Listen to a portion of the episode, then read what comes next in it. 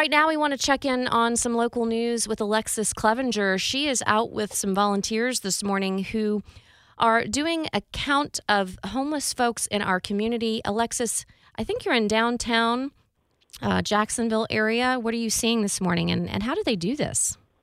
Yeah, that's right. I am in the downtown area near State Street, um, and these volunteers they started walking on the walking the streets around 30 minutes ago or so, and they told me it's a really important count.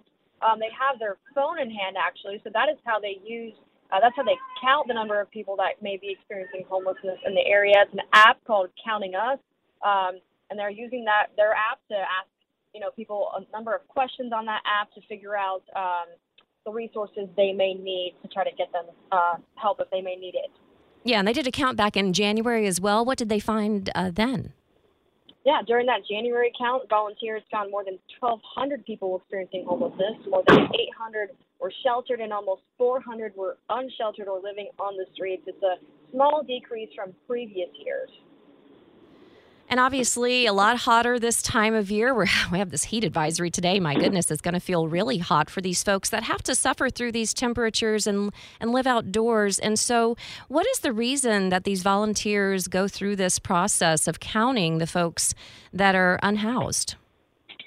Yeah, so I mean, the organization tells me this three it's a three county survey, so they'll be counting starting today in Duval, then tomorrow in Clay, and then Nassau on Thursday, and they say it's crucial during the summertime because a lot of people, like you mentioned, it's very hot. There's heat advisory today, and they're trying to get as much help for those uh, because it's more dangerous for those to be outside and unsheltered during the summertime, and especially in the heat. And so, are they able to match up people who do not have homes with resources?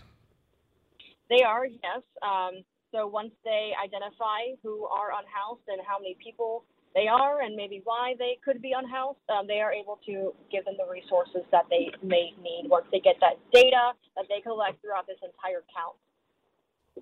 All right, Alexus Cleavenger reporting with Action News Jax this morning. Thank you so much.